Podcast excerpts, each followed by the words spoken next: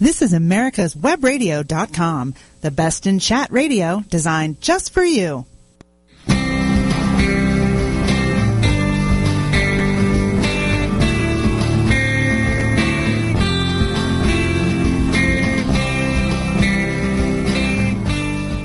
Welcome to America's Homegrown Veggie Show. I'm Daryl Pullis, and this week I'm talking to Craig LeHoullier, author of the book Epic Tomatoes, How to Select and Grow the Best Varieties of All Time. Good morning, Craig. Good morning, Daryl. How are you? I'm just fine, and I am so excited. We had so much fun last time we talked that I wanted to have you back to tell us the stories about the tomatoes and the heirlooms and the, the, the discoveries um, that have been made. So let's start with what defines an heirloom. Great. Well, this, this has become such an interesting topic because of, um, I would say, overuse of the word heirloom, um, sometimes inappropriately, because one one can make a little bit of extra money um, doing it. So you know, maybe it's all fair, but just to just to make it really clear for people and gardeners who do want to grow true heirlooms, um, if you think about the word heirloom maybe in terms of antiques or family family memorabilia, is typically thought about as something that is very valuable, may have sentimental value, and it's been handed down. Well, if you take that to uh, the gardening realm, an heirloom variety is something that's valued. Maybe it was brought over from another country, or it arose in Grandpa's garden somewhere in Kansas or New Mexico or wherever. So it was thought to be so valuable that seeds were saved and then handed down to family members. Um, so that's one of the th- so just that statement sets a few parameters. It has to be handed down, meaning it it can't be a hybrid.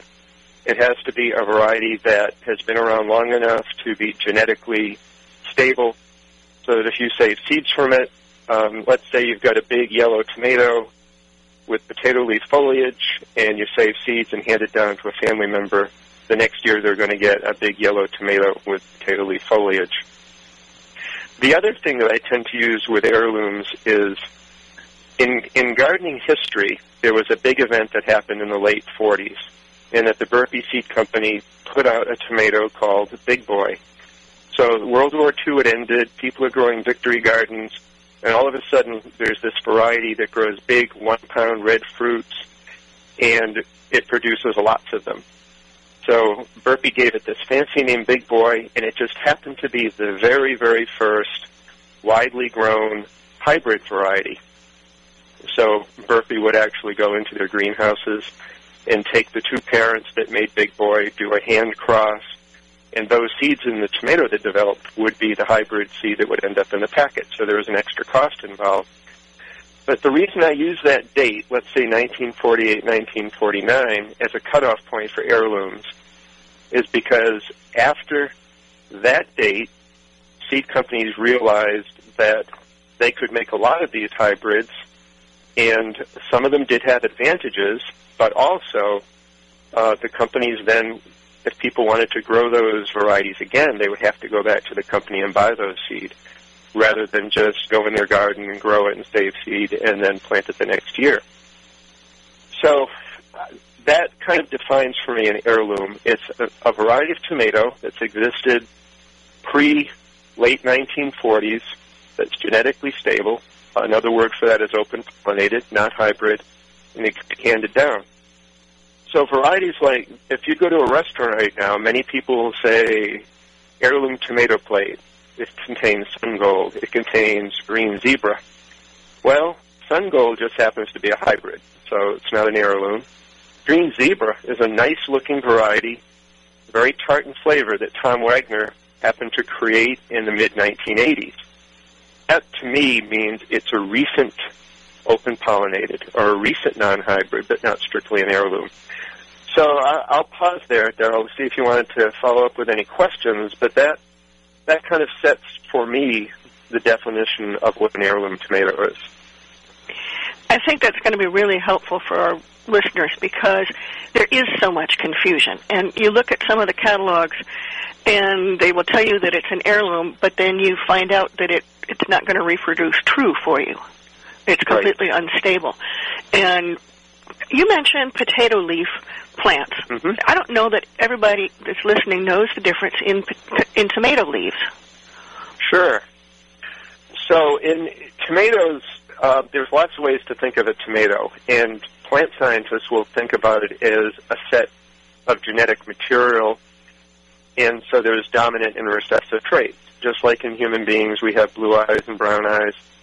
In tomato, the leaf shape, the dominant trait, which is in greater than 95% of tomatoes, is the typical toothy leaf. Um, I think anyone who has looked at tomato plants or grown tomatoes, most of the plants in their garden have leaves that have an edge that has indentations like a sword. Now, in a very small percentage of tomatoes, the recessive trait shows, and the leaf margin is very, very smooth. And we've we've taken the term potato leaf for that because if you've anyone who's grown potatoes will will know that potato foliage has very smooth edged leaves. So potato leaf in tomatoes doesn't mean better or worse. It just means that plant is showing the recessive leaf trait, and it's quite distinctive looking. Um, anyone who has grown brandywine uh, will know what potato leaf foliage looks like, or or green giant, or Lillian's yellow heirloom. But there's never going to be all that many of it, and um, the potato leaf can actually be used uh, if people grow save their own seed. And don't, let's say they have one potato leaf variety in their garden, and lots of the plants around them are regular leaf. If they save seeds from a potato leaf plant and grow them, by looking at the amount of regular leaf plants showing up in that potato leaf seedling, say, let's say you plant 50 seeds and you have one plant come up regular leaf, that is a really good indication of the amount of bee activity you probably have in your garden doing crosses. So it's one out of 50, two out of 100, you have the potential in your garden of maybe about 2% bee crosses just by using that. So I know I added a little bit more to that, but um, it's kind of the scientist in me. It's it's take what nature gives you, and then see if you can use it to find out just a little bit more about what's happening in your garden. For seed savers, that is an excellent, excellent thing to know because you and it's and it's easy to see even when you set when you're as soon as the true leaves come on the Yes. seedlings after you've planted them. It's easy to see, and you can rogue out whatever you don't want, or you can you can grow it and see what happens to it, which is one of the things that I like to do, just because it's fun that way. But you know, if you have a if if you have a regular leaf plant in a tray of brandywines, you know, ooh, ooh that one's not a brandywine. Yes, and actually, maybe we'll talk about this in a bit because there's, you know, when we're talking about heirlooms, I know we're going to get into some stories soon. There's actually a couple of different types of heirlooms, and there's the ones that are handed down family to family that most people think of the, as the heirlooms, and we'll talk about a few. But then there's the work that seed companies did in the 1800s that are truly old tomatoes. Um, they are not hybrids because they're reproduced um, true from saved seed, but they're they're commercially produced. So they're what Burpee and Stokes and people were doing prior to the advent of Big Boy and the hybrids. And we've managed to find many of those uh, sitting in the USDA seed repository. And in fact, we probably, if we grow some of those, are more likely to be replicating some of the varieties that our grandparents and great grandparents may have grown because it's likely that they went to seed catalogs back in the 1800s, early 1900s, and bought varieties um, from the seed catalogs offered back then. Uh, I've collected over the years about 400 seed catalogs, and, and it's fascinating wow. going through and look. Oh, they're wonderful because the pictures are gorgeous, but you really do get this wonderful snapshot of what were granddad's and grandma's gardens looking like way back when, and you can get a good idea of that. Um, things like green zebra and the ones from the 1970s or so, I, I, I tend to call them tomorrow's heirlooms because if people still like some of these varieties that are recently produced maybe 50 or 100 years from now, you know, so our, our grandkids and great grandkids may think of them as heirlooms way back, you know, way into the future. I remember when I was a kid, it was always a ritual come January and February to sit down with the seed catalogs. yes. And and you know, it was just like reading a novel. I remember my grandmother would go through, and she was more into flowers than in vegetables, though she did have the charge of the vegetable garden too. But she would sit down and make lists, and then make more lists, and make more lists, crossing off what she really could do without, because you know seeds were expensive. Um, yes. Uh, when you're a small farmer. And uh, so then she would whittle down the list, and she would go through the tomatoes, and the corn was my grandfather's responsibility because that was mostly field corn um, for the cows. But there was, you know, and, and you know, if you wanted an ear of corn to roast, you just go out to the field after you got your pot of water boiling, and you take, you know, whatever field corn is available then. But the, Sure. the tomatoes and, and flowers, especially, were were a ritual. I don't think there's Yeah. any other word you can say other than ritual. And I think a lot of our listeners have a ritual every spring too. When the seed catalogs come in in the gloom of winter, and you sit down and you dog ear the pages and you circle things. Many of the seed catalogs I've collected have writing in them, which you know, which is really interesting. Sometimes there is a um, filled out, partially filled out order form, so you actually have the name of the person. And I actually remember when the Burpee seed catalog would come into the mail, sitting with my dad, and um, I've actually gone back and tried to collect all of the Burpee catalogs from the year I was born up into the mid 70s.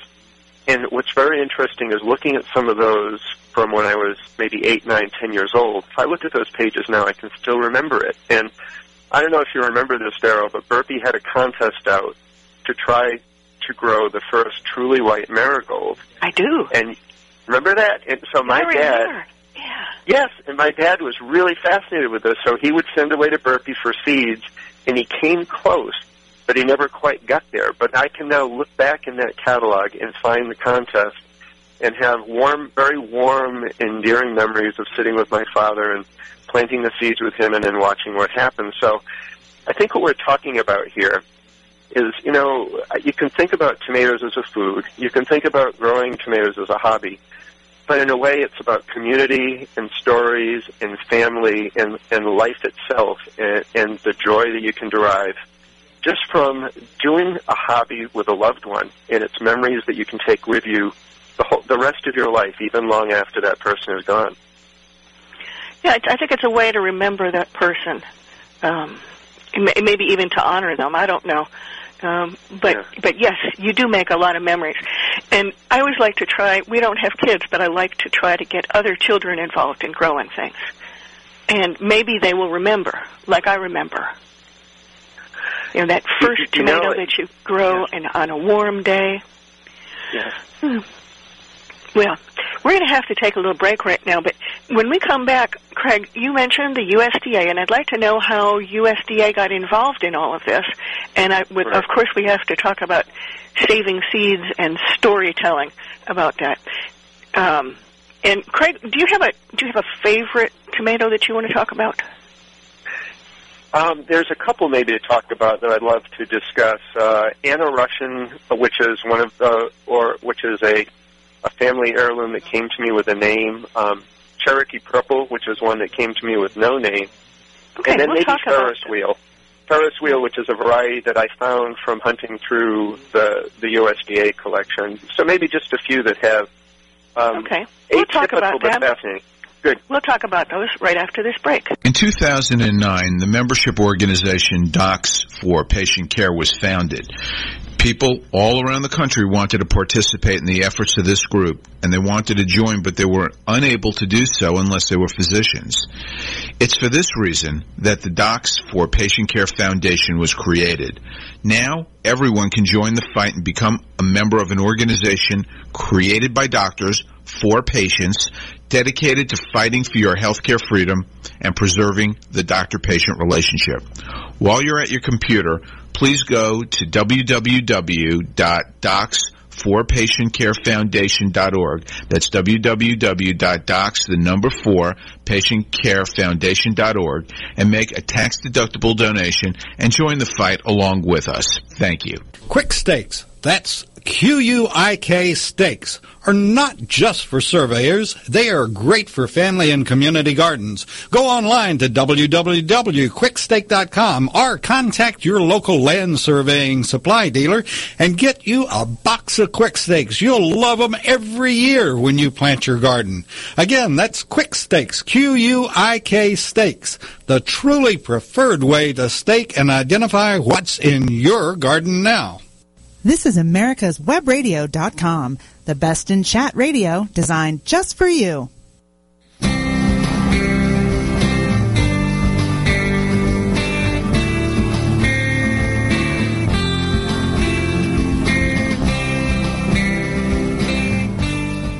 Welcome back to America's Homegrown Veggie Show. I'm Daryl Pullis, and my guest today is the author of Epic Tomatoes, How to Select and Grow the Best Varieties of All Time.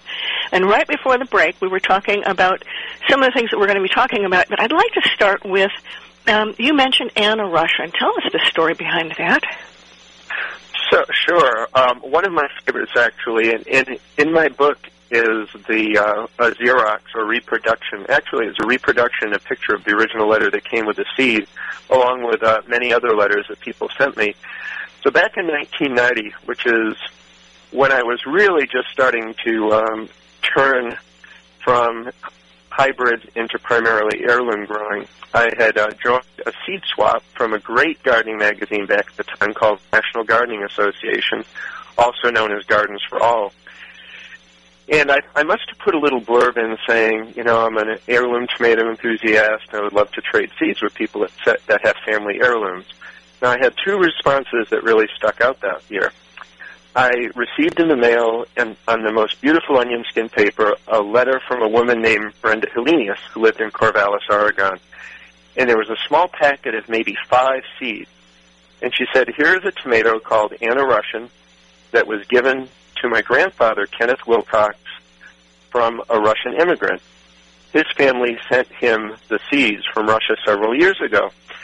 And, and this repeats a theme of how I ended up building up my collection with some of my very favorite varieties back then. Uh, I grew the seed and got this wispy looking plant. It, it as, as I learned in years after, a lot of the varieties that had the strong heart shape just have miserable looking plants. They're they're kind of droopy and tiny foliage, and it just happens that's a genetic trait that when you have heart shaped tomatoes, there's a linkage on the gene to wispy looking foliage. But the tomatoes were heart shaped and pink. They came in at about eight or nine, ten ounces, and they were just so delicious. And so I'm thinking, wow, it's uh, that note led to Brenda sending me this seed. Uh, about a week later, I got another letter in the mail, and it said, uh, Dear Mr. LeHoullier, here are some seeds of a purple tomato that the Cherokee Indians gave my neighbors about a hundred years ago. Hope you like it. So the man who sent me those seeds was, was John D. Green. He liked to be called J.D. Lived in Sevierville, Tennessee. And when I when he used the word purple, I thought, well, it's going to be a pink tomato because if you look in seed catalogs at the turn of the century, they were quite a, at the turn of the 18 to 1900s century. There were quite a, there were some pink tomatoes being offered, but they were also also known as purples. Um, people looked at pink tomatoes back then and thought, well, those are kind of purpley looking. So I grew this tomato, and lo and behold, it had this dark coloration. It, it was the first of the so-called black tomatoes that I had seen. So I, I loved it. It was gorgeous. I, I we, my wife and I tasted it. It was about a pound, and we're like, this thing is really something. And it was this dark, dusky rose, and when you cut it open, it had green jello around the seeds, and the interior was a dark, dark crimson. So I sent seeds to my friend. First, I thought, well, I can't, I can't leave this poor tomato without a name.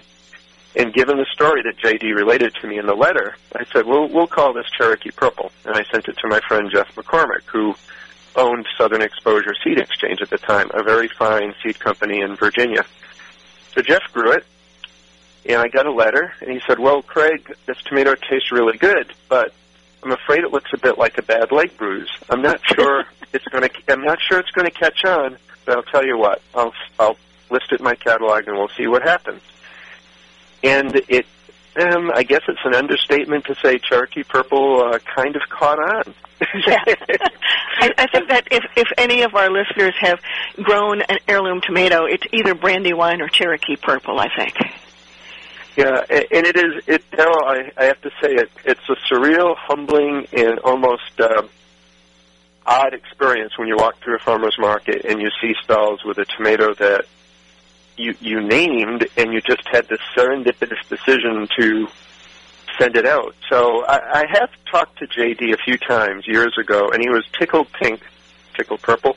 He was tickled that I named the tomato and that it was becoming popular. Um, a very a very humble, nice man, and sadly, I've lost touch with him over the last ten years ago. So, you know, I am hoping that Epic Tomatoes coming out and Cherokee Purple being in there, and even his letter being in the book, that he resurfaces and somehow we can be in contact again. Um, so, just a couple of stories about an heirloom that came to me with a name that I loved and was able to popularize, and a, a tomato that came to me, a wonderful with no name that I slapped a name on and, and got to circulate.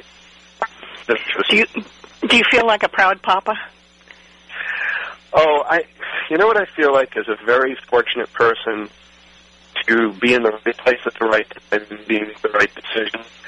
But I also get a sense that all of us here um, life seem to get chosen to do particular things, and it's almost fate. I'm not sure how much of a choice we have it. I just think some things, some things are just kind of meant to be in a strange sort of way, and I don't mean to be, you know, talking eerie or ooh here, but it's. Um, I know. I think fate plays a lot of why we do the things we do, who we meet, and uh, maybe what's more individual is do we have the uh, impetus and wherewithal to kind of take the lead and be bold and go forward with an idea. That's that's a good philosophy. I like that. Um, tell tell us some other stories. There are, there are so many wonderful tomatoes out there. Tell me some about. You, we mentioned Anna Russian. How about Lillian's Sure. Yellow? Where did that come from? So Lillian's Yellow came along with another one called Lillian's Red Kansas Paste, and I I grew both of those in the early '90s as well, and uh, they came about. Um, a fellow seed saver who who is no longer with us, Robert Richardson, and judging from his letters, just a really nice man. In 1988, he he sent me a letter with um, two types of seed, and they were called uh, Lillian's Yellow One and Lillian's Red Two. And he said that uh, Lillian Bruce in Tennessee had sent these seeds to him, Robert. Um, she picked them up. Uh, her sons went to, uh, I think they must have sold antiques at state fairs and such, and they would they would either gather tomatoes or tomato seed and bring them to Lillian, and she grew them and she shared them with Robert. So they really had no name yet. And I grew them both, and uh, I have to say, even though Lillian's Red is a, is a delicious tomato, it it looks a bit like a Roma. It's not paste tomato, even though Lillian called it Lillian's Red Kansas Paste. It's it's more, it tastes like the best red beefsteak you've ever had, but in this kind of elongated shape, and it produces like crazy. But Lillian's Yellow is the one that that blew me away because up until then I had tried quite a few yellows, and I found them just as a class to be a little bit milder and sweeter in flavor than I like. Um, I I like the tomato that attacks my taste buds. So Lillian's Yellow, I planted the seed. The plant looked like a Jack and the Beanstalk plant. Enormous dark bluish green potato leaf foliage.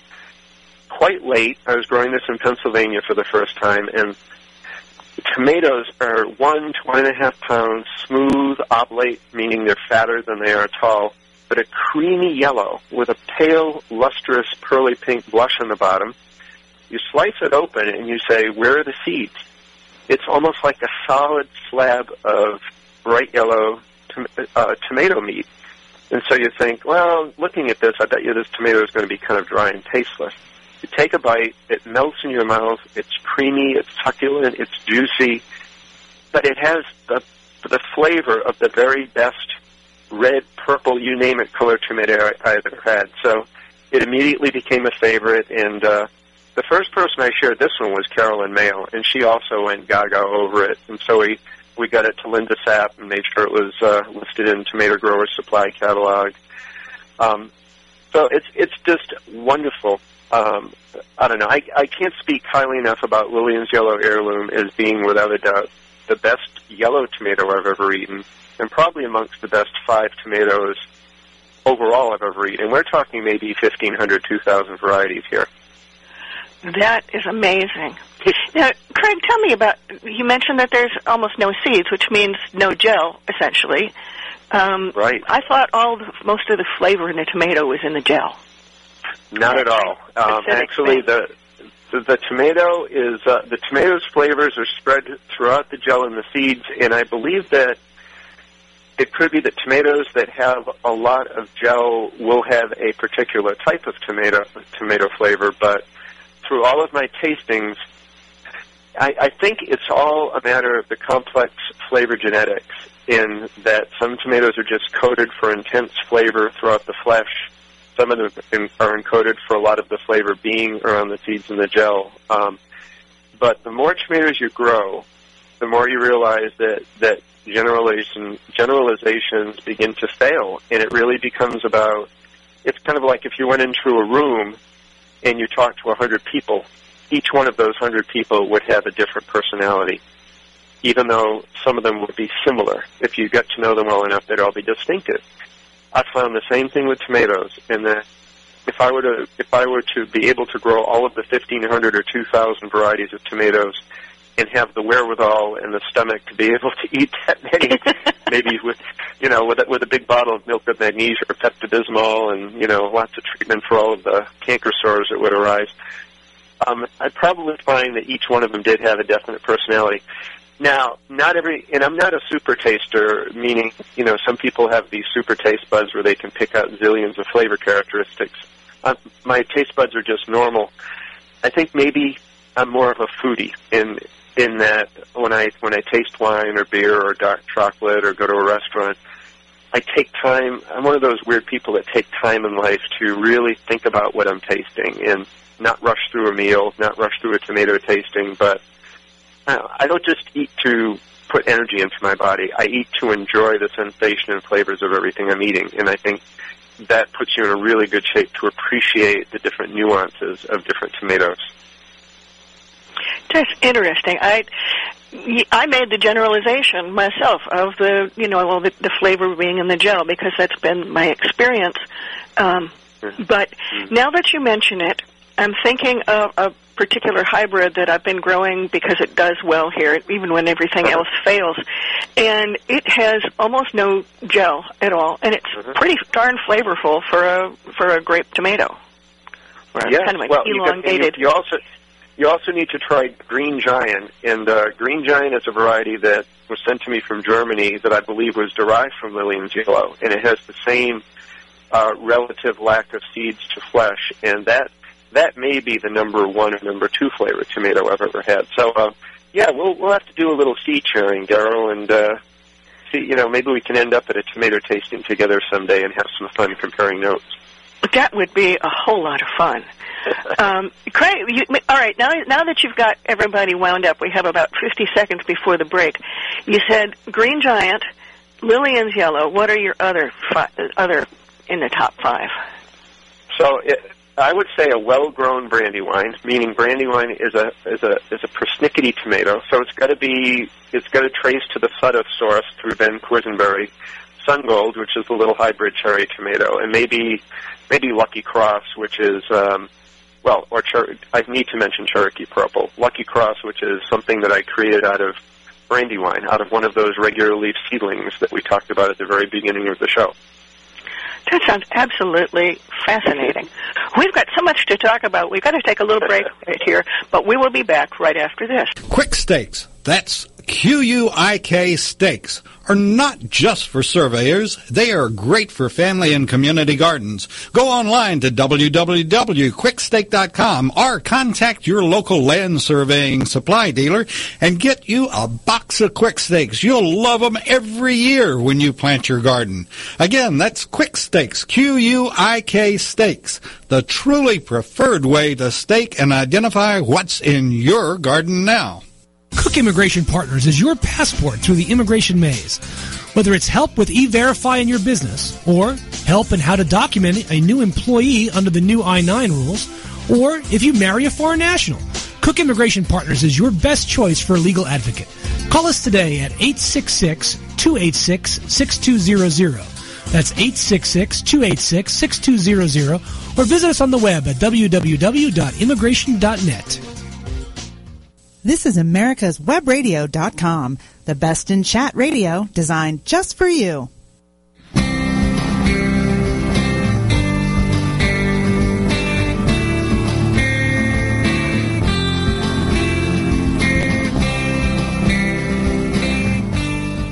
Welcome back to America's Homegrown Veggie Show. I'm Daryl Pullis, and today I'm talking to Craig LeHoullier, who is the author of Epic Tomatoes, How to Select and Grow the Best Varieties of All Time. And right before the break, you told us about your favorite, and I'm intri- intrigued. Tell me about Lucky Cross. So Lucky Cross, back in, um, oh, I think it was about 2003, um, I was growing out some, no, it's actually back in, in the late 1990s. I was growing out brandywine, and I noticed a regular leaf seedling. Uh, we talked about this at the beginning of the show, so I plucked it out, realizing it was a cross, or or, or it could have been a seed mix, a seed mix-up, or a little seed that got stuck under my fingernail. But I grew it anyway. So I got this, you know, brandywine is a potato leaf plant with big pink tomatoes. I got big tomatoes that were pink with jagged gold stripes, something something I had never seen before. So so I knew I had a hybrid save seeds from the. Well, I went back to my garden map, and Brandywine that year was growing next to an experimental striped variety. So I thought, oh, this is really interesting. Uh, we're going to have all kinds of stuff here because the experimental striped variety was created from one of the big yellow-red swirled bicolors. So I grew out a whole bunch. I got potato leaf, I got re- regular leaf, but I got one potato leaf variety that had big yellow tomatoes with red stripes that tasted like a brandywine. And I thought, this is hmm. it. If I so I, there's a friend named Larry Bose who's a professor at Duke and lives near me. He and I did this little project together, and for several years we grew out a bunch. We ended up stabilizing two potato leaf varieties. One of them is about a round, four ounce yellow red with the brandywine flavor that we call Little Lucky and the big one, the one one and a half pounder, yellow with red flavor of brandywine, we call Lucky Cross. And I just, it, it was a no-brainer. I was lucky that the bees made the cross and made this wonderful brandywine flavored tomato, but in that, that unique color of the big yellow beefsteak with the red swirls. So that's become a favorite tomato, and even though I love all of the other yellow red ones like Regina's Yellow and Ruby Gold, they all taste a little bland to me. But Lucky Cross has that huge impact flavor. So it's not an heirloom. It's a stable, open pollinated variety, but if people still like it in 50 or 100 years, we'll probably be able to call it an heirloom. Now, where can people get seeds for that? Because this is the first I've ever heard of Lucky Cross. Uh, Lucky Cross, I believe Tomato Growers Supply sells it, um, and Victory Seeds are two at least. Uh, I believe Tomato Fest um, sells it, so it, it's getting out there slowly. Um, and the other, you know, it it takes time sometimes for because there's only so many spaces in a lot of seed companies. They're a little bit careful on what they they choose to offer. So the tomato companies that offer the widest variety of heirloom seeds will frequently be the the ones, or like my, I know Mike Dunton very well at Victory Seeds. So often I'll have a tomato and send it to Mike, and he'll grow it and like it and get it in the seed catalog the next year. Uh, if people do have questions on where to find this or that variety, um, I'm pretty. I have some pretty good information on that, and they can just email me at nctomatoman at gmail.com, and I can help them find things if, if they're looking for certain varieties. It's a good thing to know because so many, so often these things are kind of hard to find. And I know when you know when people hear this wonderful about this wonderful tomato, they're all going to want it. So I figured I better ask. Now we had, we need to talk about seed saving. I know you've got lots more stories, but since we Sure. mentioned that you saved seeds and grew it out, tell people how to do that.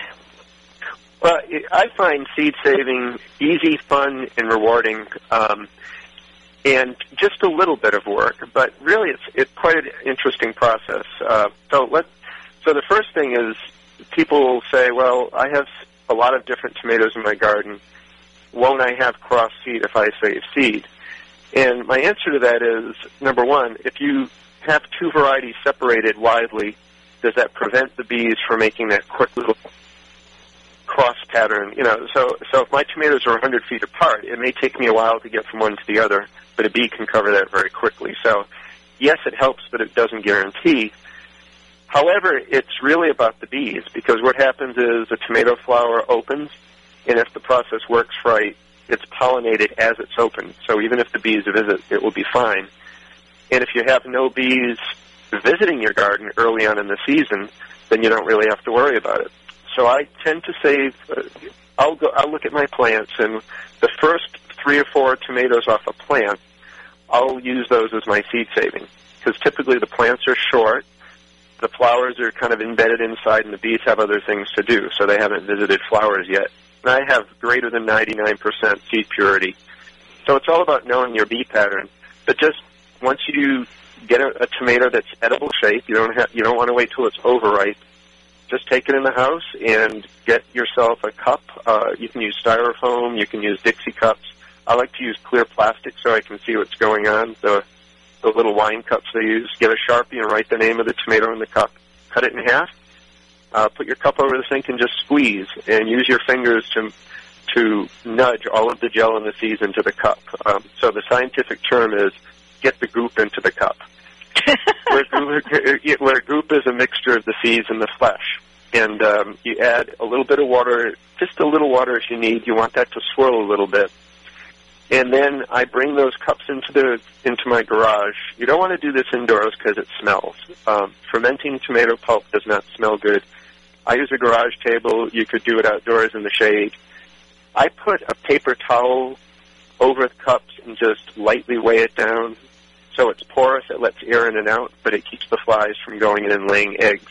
The flies will love the smell of the tomato flesh, so you want them out. Oh yes, and then you get all these uh, horrible. Ugh, I don't little maggots. Yes, yes. Yeah. And we won't talk about the maggot.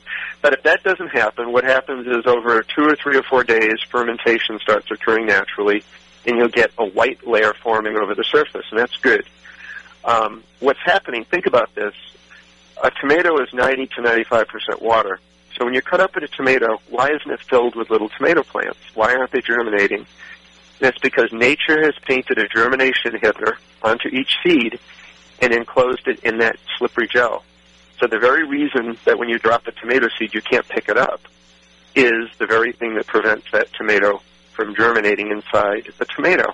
However, once you ferment it for three days and that mold starts forming, the gel breaks down, the germination inhibitor rinses off the seed, and if you wait longer than three, four, or five days, depending on the temperature, you could have little tomato seedlings germinating in your cup and you're, you'll be done for. So just as soon as you see that mold, you should be good.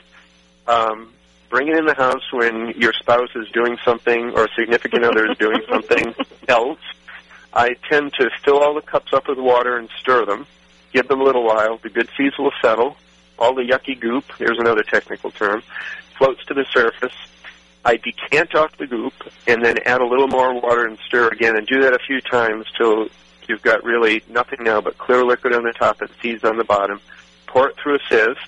Take a spoon and um, run them, just run them around a little to get the excess water off. Then I spread them on unglazed paper plates, and I'm pretty brave. I'll, I'll label four quadrants at 12, 3, 6, and 9 o'clock, draw a little Oh circles, wow. and spread the seeds, and then put them on my dining room table and let them air dry for one or two weeks. Um, now, if you have pets and stuff, and they're interested in such things, you they can really do terrible things by tipping plates over, and all of your effort is for naught. But once those seeds are dry, and it only takes air drying for a week or two, even stored in manila little coin envelopes or plastic caps, tomato seeds actually last, even at room temperature. Just, you know, if you, sitting in an office where mine are, up to 14 years with very little drop off in germination. And, and people don't often realize that about tomato seeds. They'll, they'll buy seeds, you know, you get 30 seeds and they're quite expensive and they'll say, oh, I have to go out and buy new seeds next year. Whereas tomato seeds will hold their germination for 10, 12, 14 years. And then after that, they drop off like a rock. Now, if you use silica gel and dry those seeds down really, really well, because moisture is what's the enemy of, of seeds, you can store them then in, a, in an airtight container in your freezer, and they'll probably last 20, 30, 40, 50 years if need be. Um, so there are ways to get good longevity out of your out of your uh, saved tomato seed. Um, lots of information about that on the internet. But you know, I tend to just go the simple route. Keep the, make sure I have a grow out sequence that keeps them refreshed before they hit the 10 year mark. Yeah, Craig, when when you find an old packet of seeds in a drawer, which I think most of our listeners have done once in a while, Yeah. um, how do you revive it? Ah, very good question. And uh, that is a topic I would love to do a little more investigation on. Um, there are various techniques I've heard, from soaking them in a little bit of dilute tea to soaking them in a little dilute uh, blue stuff, as we'll call it. You know, the uh, Miracle-Gro all-purpose water-soluble fertilizer. Other people have said um, soaking them in potassium uh, nitrate or a little bit of gibberellic acid, to even uh, a method that Jeff McCormack at Southern Exposure suggested works for older pepper seed he found, which is microwaving them on high for 10 seconds or so. Wow. I, I know, would think it's- that would kill it. You would think it would kill it, but I've actually done it and it can work. Now, what I've not done is the true study to find out if all of these seed enhancements work. And often with old seed, um, some patience is needed. Um, whereas fresh seed may germinate in three or four days, sometimes it takes up to a month for old seed to germinate. And often, if very old seed germinates, you get a lot of blind seedlings where you just get the two cotyledon leaves and nothing pops out of the middle. Um, the mule plants are just cotyledons only, where they may never ever develop into a tomato plant. So I think any of those methods are worth trying. Maybe um, getting a paper towel and soaking it with, uh, you know, put a tea bag on it and then put the seed on it and fold it over and let it sit in warm conditions for a couple of weeks or so.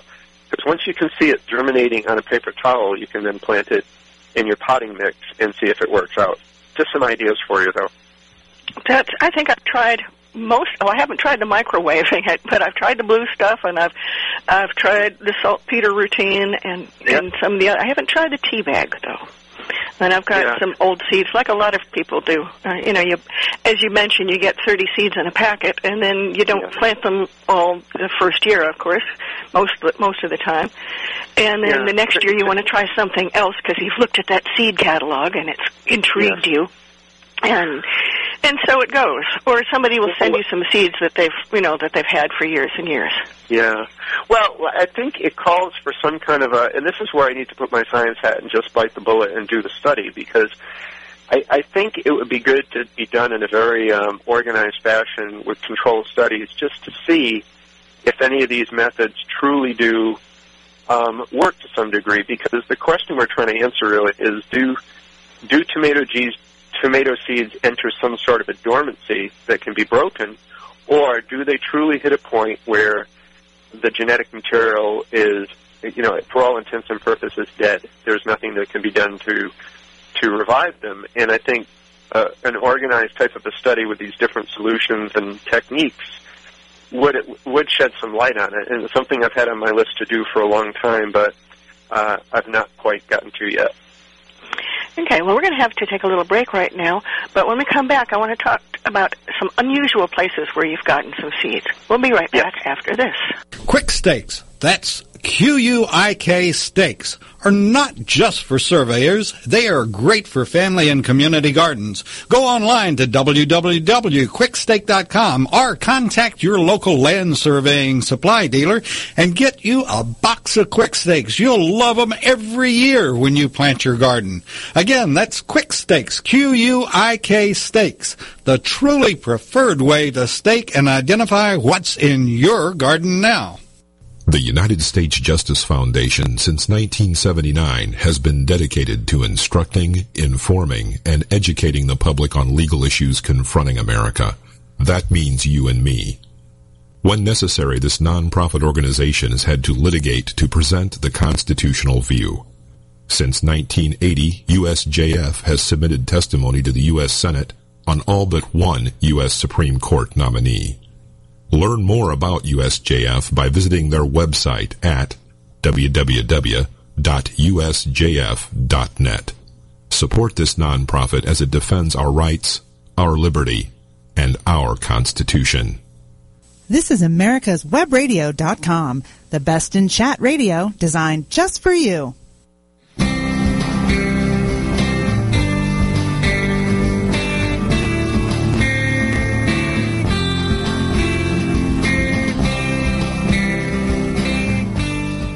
Welcome back to America's Homegrown Veggie Show.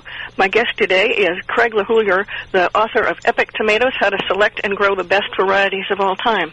And Craig, you've had some interesting experiences getting seeds, and some people may not know about the USDA and what they do. Right. So, um, years ago, I had caught wind of the fact that um, there's a um, U- U- United States Department of Agriculture has been storing seeds at seed banks throughout the country for some years, and it is actually reachable through a program called GRIN, G-R-I-N, and you can you can Google USDA GRIN and find that easily on the internet, and you can actually search a database there, and you can actually request free germplasm. But at the time, um, when I discovered this, I was very excited because this is when I first started. I had always been interested in family family heirlooms, and then I got it in my head that I wanted to start finding varieties that my grandparents and great grandparents may have grown, which meant collection of the seed catalogs. So by comparing lists I was making from seed catalogs to what was available in organizations like the Seed Savers Exchange, I found that there were some really excuse me, there were some really key missing varieties that I was looking for. I remember one time I was in New Hampshire and uh, went into an antique shop and found a seed catalog from the Livingston Seed Company that had a variety called Magnus on the cover, and the catalog was from 1900. And it showed this pink tomato with potato leaf foliage. So I was on a mission to find Magnus, thinking how fascinating it would be, um, but it hadn't been grown for decades. And it turns out that when I did a search in the GRIN database under Livingston's Magnus, they had seeds.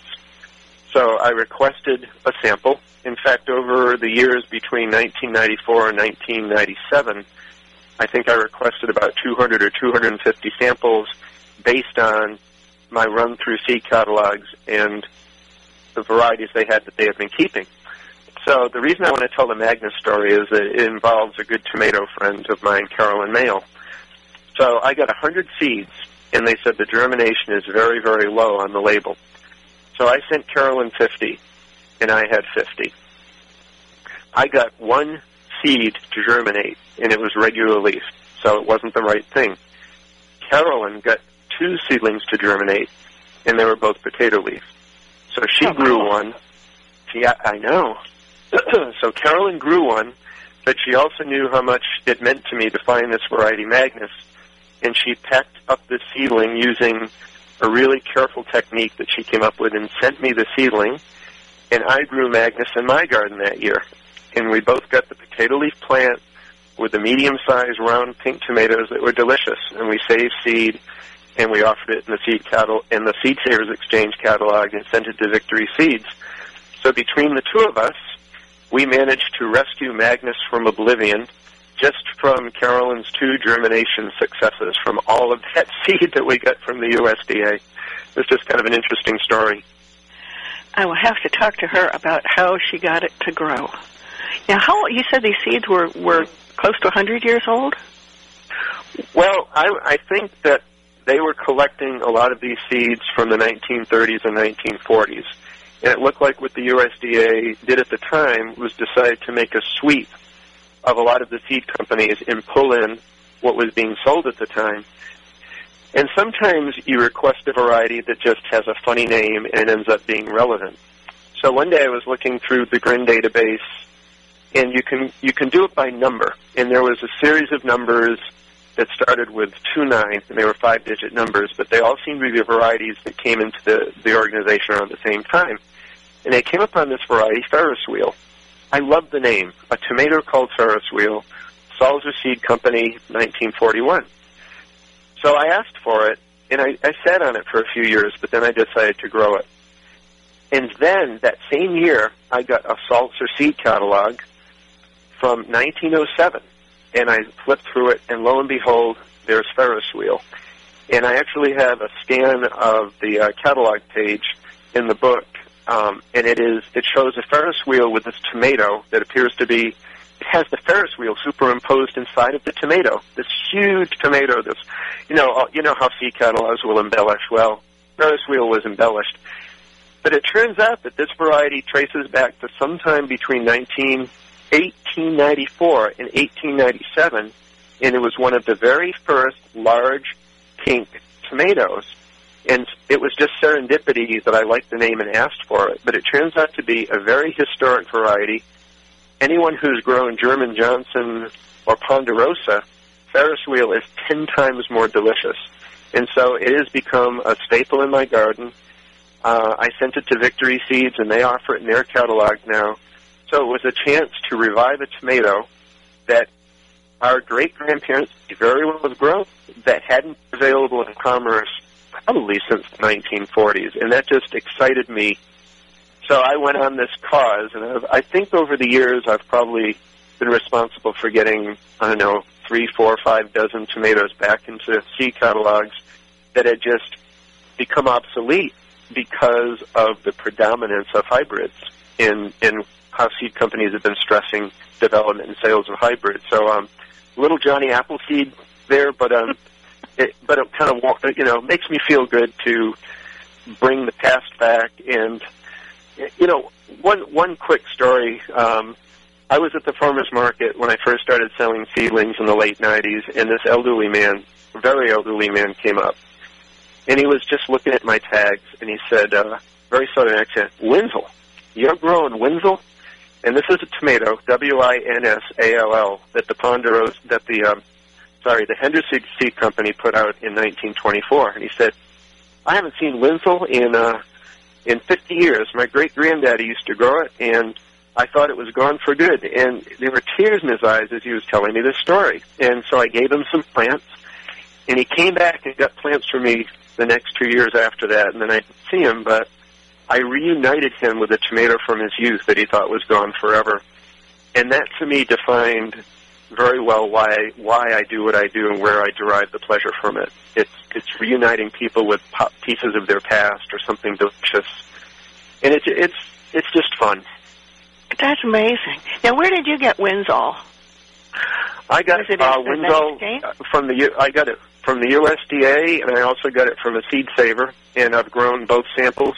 I actually also got it from someone who lived in the western part of North Carolina where it had been grown in their family for years and years. So I got it from three different sources, and I grew them all out, and uh, they looked identically. But it was a tomato that had thought that had been thought to be lost for for decades and decades. I'm so glad that you were able to get that tomato back to that old man. I just I know that kind of story just warms my heart. Um, uh, when, it made my whole season. and and when you think about the how powerful taste is to a person in bringing back memories, mm-hmm. taste and the sound of music, familiar music, even yes. very very elderly people, people with Alzheimer's, it, it takes them back, and then it can bring yes. them forward again too. So that is just absolutely a cool thing. Now we've got about five minutes now. Let me let's talk about where people can get your book mm-hmm. and how they can um, find you. Sure. Um, books should be available pretty much everywhere now. Um, I know it's at all of the e-tailers. I've checked around, and it's shown up at a lot of the brick and mortar stores, and uh, and I know it should be at uh, you know your favorite book, even small independent bookstore where you live. And if you don't find Epic Tomatoes, um, you can ask for it, and they'll order it. Um, and I'll be out and about uh, talking about it a lot. Uh, you know, I'll be in Decatur, Georgia next week, and I'll be out at the Northwest Flower and Garden Show in uh, mid-February and speaking at a bookstore and a garden center there. Uh, if people want to see um, where I'm going to be, they can go to my website, which is just nctomatoman.com, and scroll down. And I have uh, my schedule of events. And I would love to run into anyone who wants to just talk tomatoes and you know, here and there I'm going to have lots of samples of seed with me, and at some events I may have seedlings with me. And uh, I, what excites me about gardening is being around other gardeners because um, I learn just as much from everybody I talk to as I can impart on them. We all gardeners are learning all the time, and none of us know nearly even a fraction of everything there is to know about this. So it's uh, it's the interchange. Even you know our chats, Daryl, just in these. Uh, in these uh, sequences. Uh, I've learned a lot from you. That, that's what it's all about. I love that you love learning about things like that. I too, because gardening to me is the one thing that you can do for your entire life and never learn everything. No, no, no. Well, what I tell people, and it's kind of a uh, so they've asked me to write a book on tomatoes, and I have had some of the most spectacular gardening failures you have ever seen. There, there, there literally are no guarantees, and, and the one thing that keeps gardeners gardening is the optimism of the fact that next year I can apply what I learned this year differently. Um, and that's why I admire farmers so much. Well, when I go to a farmer's market and see the produce, I always tell people, you know, never, never discuss the price because you don't know the work that went into bringing that produce to the table. It, it's Mother Nature can be cruel, so um, we just owe them a great debt of gratitude and to pay whatever they think their produce is worth because it's worth ten times more than that when when we buy it and eat it. Oh yeah, especially from people that are growing it with love instead Yes. of just the Yes. factory farms. And even the factory farms, there are an awful lot of people out there doing an awful lot of hand labor, just really stoop labor. So, but but I, I think if you garden, you know that. It kind of because you're out there digging the holes, you're planting, you're cussing when the rabbits come in and nibble everything down, or the woodchuck, or whatever critter it is in your garden, or when an, when a cat gets in there and scratches up your whole seed bed, um, Yes. or when they you know, or when they dump a seed that tray of seedlings all over the floor. Can you Yep. tell I've been gardening for a while? Um, I've had I've, I've had every one of those things happen, Daryl. Every single one of those things you mentioned, I've experienced. yeah. So so I think we do need to appre- we we need to appreciate the farmers and. Craig, I can't tell you how much I appreciate the way that you and Carolyn and some of the other folks that are tomato lovers have worked so hard to bring some tomatoes back, to get them out there, get the interest out there. I think Carolyn's was one of the very first books on heirloom tomatoes. Um, yes. and in the 1990s. And even before that, you guys were writing off the vine. Uh, Yep, which was was great- a newsletter for yeah, and, and you know what? I found a copy, a couple of copies of Off the Vine that the cat dislodged from a pile of my Olympic memorabilia from when I was a volunteer when the Olympics were here in Atlanta. So we've got, we would have to wrap it up now. I will um, put the links up on the page for you, and um, when we I, I, ch- we do, Craig. We just have to get you back again. There are just so Anytime. many things to talk about tomatoes, and it's so much fun to talk and and spread the stories around. Anyway, that's all the time we have to, for today. But I wanted to remind you, I'll put this up on our Facebook page. If you have a question, you can leave it there on Facebook or at my website, which is mrsgreenthumb.com, and we'll be back to talking more tomatoes, more gardening, and other things vegetable next week. I hope you'll join us. This is America's Webradio.com, the best in chat radio designed just for you.